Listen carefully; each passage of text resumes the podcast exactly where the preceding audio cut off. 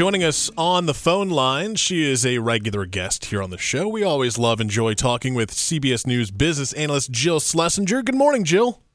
Good morning. All right, so a couple of things to talk about. I know over the weekend we were kind of planning on discussing the government shutdown, uh, but they did come up with a temporary fix over the weekend. Uh, what were some of the things included in this uh, temporary fix?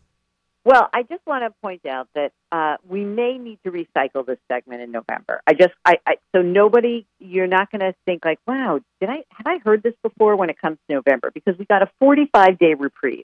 That's it. So we still need to see some major spending bill come out and actually, you know, be agreed upon so that we don't have to do this in forty-five days. But generally speaking, when you have a shutdown, what happens is you have a lot of federal workers that are sent home from work. They don't get paid. Others have to show up at work and not get paid, including active duty military. And so we're talking about two million people whose lives are impacted. So it's a lot more. I think that that's a much bigger issue than like, oh, bummer, I can't go to the Smithsonian, which is a bummer. But right. There are real people that real lives are impacted by these decisions. Yeah. What are some other big things that we would notice if if the government does, if or when the, the government shuts down next?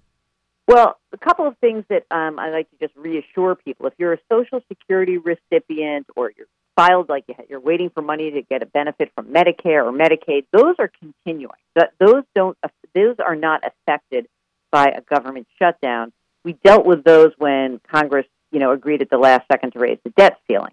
But if you receive SNAP benefits, you know, Supplemental Nutritional Assistance Program benefits, or the Women, Infants, Children program, you know, these programs, it's not that they're going to stop, but after a few days or after thirty days, in the when it comes to SNAP, they might not be able to process checks.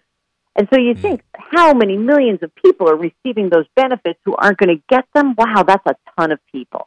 Um, On the other side, you know, I know you wish that you didn't have to file your quarterly taxes, but the I R S is always open during a, uh, a shutdown because we like to collect revenue. That's one of the how convenient like that that yeah. is the case, right? How wonderful! Yeah, you know, and, and you know, I got to be honest with you. When people are really looking at this situation, I know that it's just like massive dysfunction, right? We get it.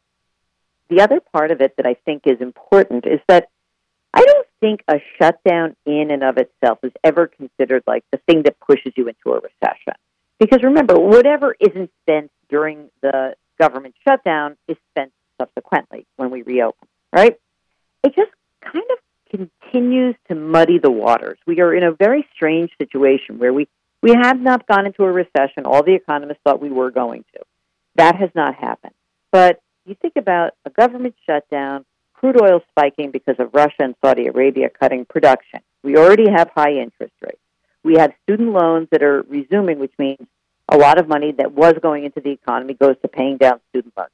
I think that all of those things together really do start to like worry some economists that they could conspire to eat into economic growth. I don't know if that would make us recession prone, but it's not good.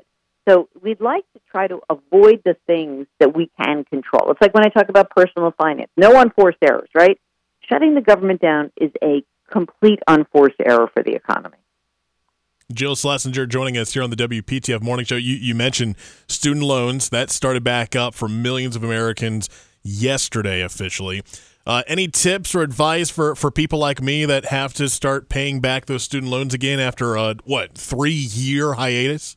Oh, my gosh, yes. Um, so the first thing you have to do is head on over to student, I'm sorry, student loan dot gov. Student, sorry, I'm messing that up. student aid dot gov is the website. And the reason why I encourage people to do that is that when you are on that website, there are a lot of things that you may not realize could be available to you. So, for example, there is a new way of paying called the SAVE program. It's an income-driven repayment plan. And this one is actually based on um, what is going on in your current income and the size of your family. And I think that could really help people. I've heard a lot of people over the last three years say, well, you know what, during COVID, I decided to change careers and I'm making less money. Or, gee, during COVID, we had uh, two kids. It's three and a half years. Like, that could happen, right? Yeah. And the SAVE plan can really help lower your monthly payments. And there's a lot of other features in the SAVE plan that are interesting. All right. She is Jill Schlesinger. We always talk with her on Monday mornings, and we always appreciate her being with us on the W P T F Morning Show.